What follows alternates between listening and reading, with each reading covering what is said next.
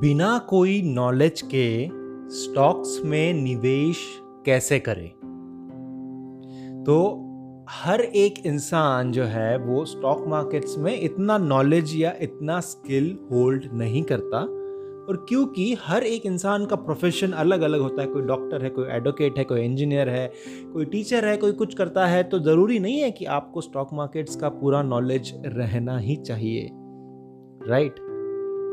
लेकिन बिना ज़्यादा नॉलेज के या बिना कोई नॉलेज के भी आप स्टॉक मार्केट्स में अच्छा खासा पैसा कमा सकते हैं। आज इस एपिसोड में हम इन चीज़ों के बारे में जानेंगे और मैं आपको तीन पॉइंट्स बताऊँगा जिसके थ्रू आप बिना ज़्यादा नॉलेज के, बिना कोई नॉलेज के इनफैक्ट आप स्टॉक मार्केट्स में अच्छी रकम कमा सकते हैं। तो दोस्तों इस एपिसोड से, इस पॉडकास्ट से आपको वैल्यू एडिशन हो रहा होगा तो लाइक ज़रूर करिएगा एपिसोड को और पॉडकास्ट को फॉलो ज़रूर करिएगा, जिससे हमें मोटिवेशन मिलता है आप सभी के लिए बेहतरीन कंटेंट बनाने का। तो शुरुआत करते हैं। सबसे पहली बात तो यह है कि नॉलेज आपको चाहिए इन्वेस्टमेंट के लिए स्टॉक मार्केट्स में, ये बात तो सही है, लेकिन ज़्यादा नॉलेज अगर आ जाएगा तो वो भी डेंजरस है। बहुत ज़्यादा नॉलेज अगर स्टॉक मार्केट्स का आप गेन कर लेंगे शुरुआत में ही तो फिर कोई भी एक चीज़ आप सही तरीके से नहीं कर पाएँगे। जैसे उदाहरण लेते हैं कि अगर कोई बिगिनर है, उसने अगर कैश मार्केट्स भी सीख लिए, फिर फ्यूचर्स एंड ऑप्शंस भी उसको सीखना है। उसके बाद में सारे इंडिकेटर्स समझना शुरू कर दिया अगर उसने। फिर सारी की सारी टेक्निक्स अगर समझना शुरू कर दिया, बहुत सारी चीज़ें अगर सीख ली तो एक भी चीज़ में वो परफेक्ट नहीं बन पाएगा और स्टॉक मार्केट्स में हर एक सक्सेसफुल ट्रेडर हो या इन्वेस्टर हो, वो ज़्यादा से ज़्यादा एक या दो सेटअप्स, एक या दो तकनीक के ऊपर काम करते हैं। कोई भी सक्सेसफुल इन्वेस्टर इसलिए नहीं बना है क्योंकि उनके पास में पंद्रह या बीस टेक्निक्स थी या हर एक डेटा को उन्होंने प्रोसेस किया, हर एक डेटा को उन्होंने रिएक्ट किया, हर एक न्यूज़ को रिएक्ट किया, या बहुत सारे ट्रेडिंग के ऐप्स उनके पास थे, बहुत सारे न्यूज़ के ऐप्स उनके पास थे, इसलिए नहीं बने। उन्होंने सिर्फ़ कुछ चीज़ों में अपना नीच पकड़ा, कुछ चीज़ों में अपना उन्होंने एक्सपर्टीज़ डेवलप किया, इसीलिए वो बड़े बने हैं। इसीलिए शुरुआत में लिमिटेड नॉलेज भी अगर आपको है तो भी सफिशियंट है। लेकिन हम तो यहाँ बात कर रहे हैं कि अगर कुछ भी नॉलेज नहीं है तो फिर कैसा करें? तो उसके लिए तीन चीज़ें मैं आपको बताता हूँ। पहला है कि आप ई e में इन्वेस्ट करें। ई e यानी एक्सचेंज ट्रेडेड फंड्स अब इसमें स्टॉक मार्केट्स जैसा ग्लैमर एक्साइटमेंट और ये सारी चीज़ें नहीं होगी। मतलब आप बहुत डिस्कशंस नहीं कर पाएँगे स्टॉक मार्केट्स के बारे में कि आज मैंने ये शेयर ख़रीदा, फिर मैंने इस पे सेल किया, फिर मैंने इस पे बाय किया और ये सब ढिंडोरा नहीं पीट पाएँगे और ना ही इतना एक्साइटमेंट आएगा। थोड़ा बोरिंग सी चीज़ हो जाएगी ये ई टी एफ्स यानी एक्सचेंज ट्रेडेड फंड फंड्स यानी ये थोड़ा एक बोरिंग सी चीज़ हो जाएगी। लेकिन ये आपको स्टॉक मार्केट्स में जितने आपके रिटर्न्स बनते हैं, लगभग उतने ज़रूर बना के देगा। इनफैक्ट अगर आप बिगिनर हैं अगर आप शुरुआत कर रहे हैं स्टॉक मार्केट्स में तो ई e आपको ज़्यादा बना के देगा। क्योंकि शुरुआत में आप स्टॉक मार्केट्स में काफ़ी सारी गड़बड़ कर देंगे और काफ़ी सारे लॉसेस होते हैं। जनरलाइज नहीं कर सकते लेकिन हाईएस्ट प्रोबेबिलिटी है कि बिगनर्स जो है वो लॉसेस करते हैं। अब आपको लग रहा होगा कि मैं तो जब बिगनिंग मैंने की थी तो लॉसेस नहीं हुए थे मेरा तो एकदम सबसे सब सही चल रहा था लेकिन ऐसा नहीं है। आ, आप दो साल भी अगर ट्रेडिंग कर रहे हैं, दो साल से भी अगर ट्रेडिंग कर रहे हैं स्टॉक मार्केट्स में तो भी आप बिगनर ही कहलाते हैं राइट क्योंकि स्टॉक मार्केट्स की साइकिल्स भी जो है, वो तीन तीन साल की, दो साल की चलती है। तो जब तक मेरा ये मानना है कि तीन साल या चार साल आपको अगर हो जाते हैं, तब वो बिगनर वाला टैग आपसे हटता है, तब तक आप बिगनर ही रहते हैं। तो मतलब जल्दबाजी ना करें ये समझने के लिए कि आपको सक्सेस मिल चुका है। अगर प्रॉफिट्स हो रहे हैं तो अच्छी बात है सस्टेन करना उससे भी ज़्यादा बड़ी बात है। तो ई e वो होते हैं जहाँ पर आप निवेश अगर करेंगे तो इनडायरेक्टली वो पैसा इंडेक्स में इन्वेस्ट होता है। इंडेक्स कौन से हैं? निफ्टी का इंडेक्स हो गया या निफ्टी स्मॉल कैप्स का इंडेक्स हो गया निफ्टी बैंक का इंडेक्स हो गया गोल्ड का इंडेक्स हो गया फॉरेन इक्विटी का इंडेक्स हो गया। ये सारे इंडाइसेस में ई e का इन्वेस्टमेंट जाता है। मतलब आप जो ई e में इन्वेस्ट कर रहे हैं वो इनडायरेक्टली वहाँ पर जा रहा है। मतलब आप निफ्टी का ई e अगर ले रहे हैं तो इनडायरेक्टली आप निफ्टी में इन्वेस्ट कर रहे हैं। फिर आपको अलग अलग से एचडीएफसी बैंक का शेयर आईटीसी का शेयर आई बैंक का शेयर एसबीआई का शेयर टीसीएस का शेयर इन्फोसिस का शेयर ये अलग अलग शेयर्स लेने की ज़रूरत नहीं है। वो डायरेक्टली उसी में आ गया सब। एक कॉम्बो पैक बन गया, ऐसा समझ लीजिए। तो ई e जितना मार्केट बढ़ेगा, निफ्टी जिस रेट से बढ़ेगा, जितना निफ्टी बढ़ेगा उतना ही आपका ई e भी बढ़ेगा मतलब सेम प्रॉफिट्स आपको होंगे। अगर आपने स्मॉल कैप का ई e लिया है तो छोटी कंपनीज़ में जितनी ग्रोथ होगी, जितना वो इंडेक्स ऊपर जाएगा, उसी रेट से आपके पैसे भी ऊपर जाएँगे। तो सिंपल है ई e में पैसा डाल दीजिए और भूल जाइए।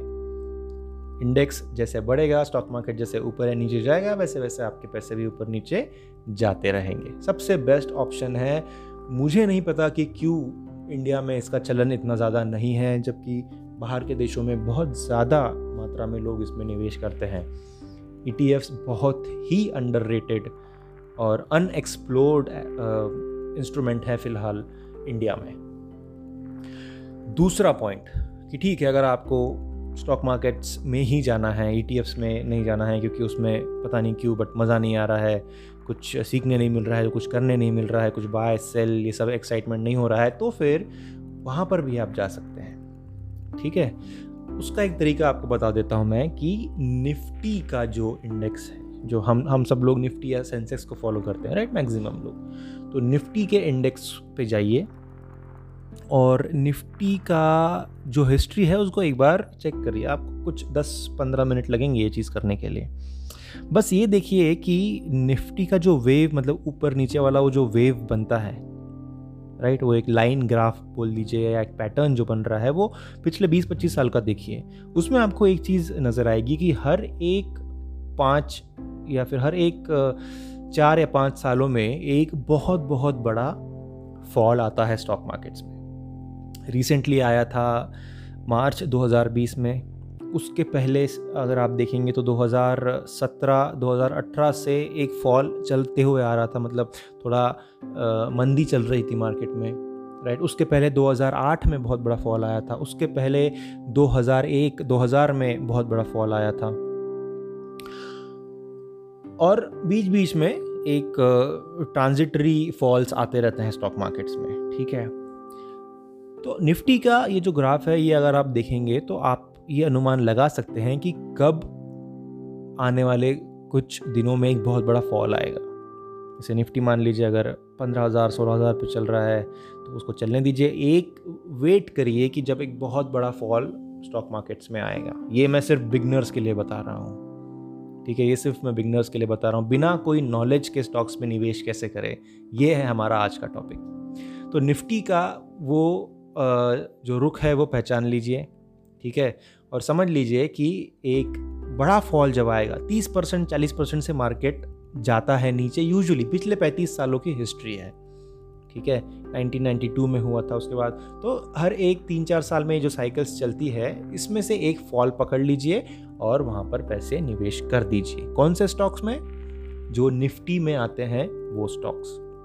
अब निफ्टी के स्टॉक्स कौन से हैं? आप जस्ट गूगल पे डालेंगे, निफ्टी फिफ्टी स्टॉक्स तो आपको पचास स्टॉक्स की लिस्ट मिलेगी।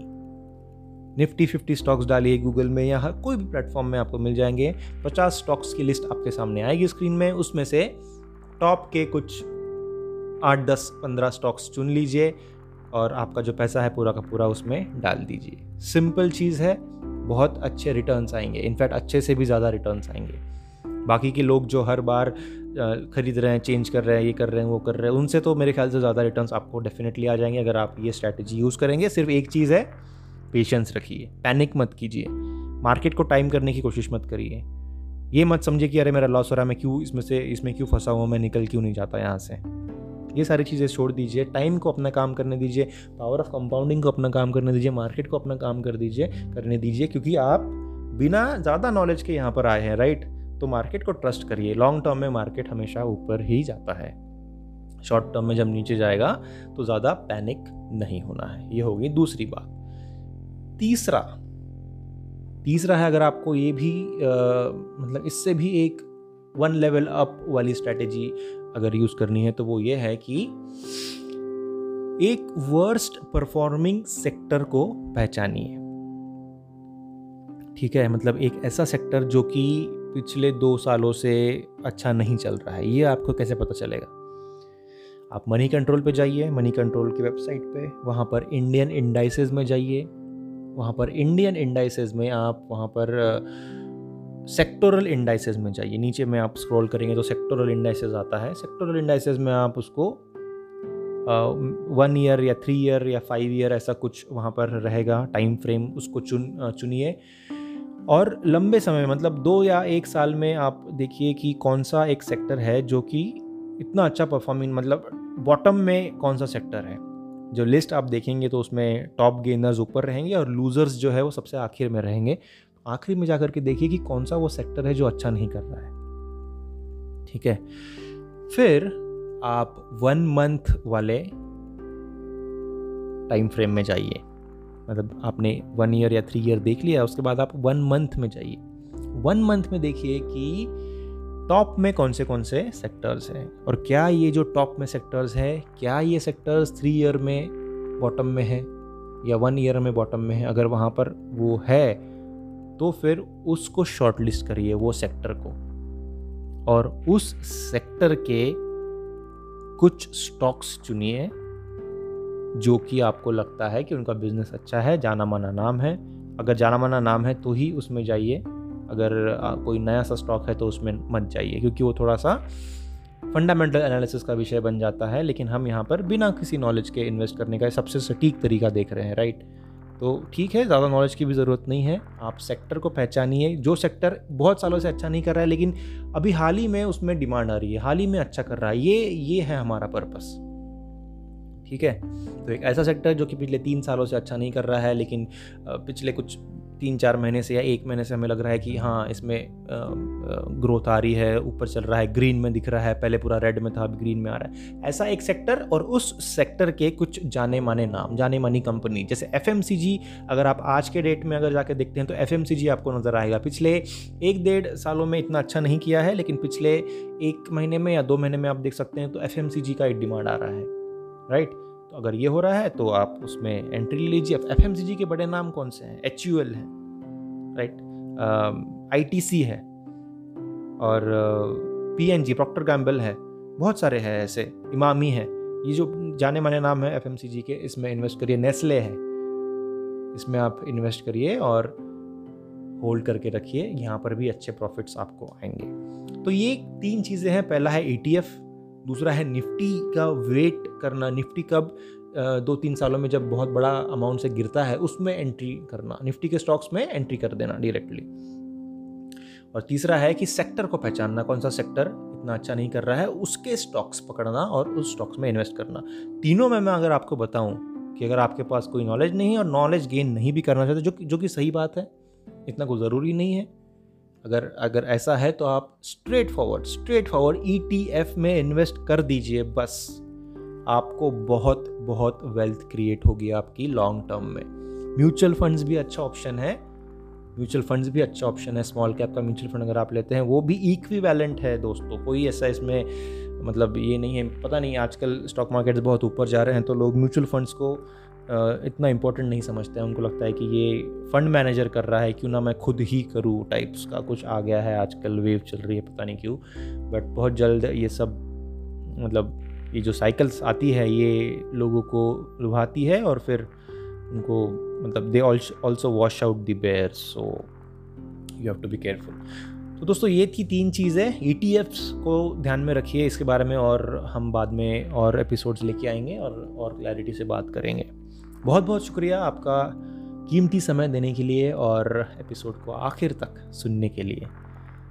बहुत बहुत शुक्रिया और जल्द मिलूँगा आपसे। धन्यवाद।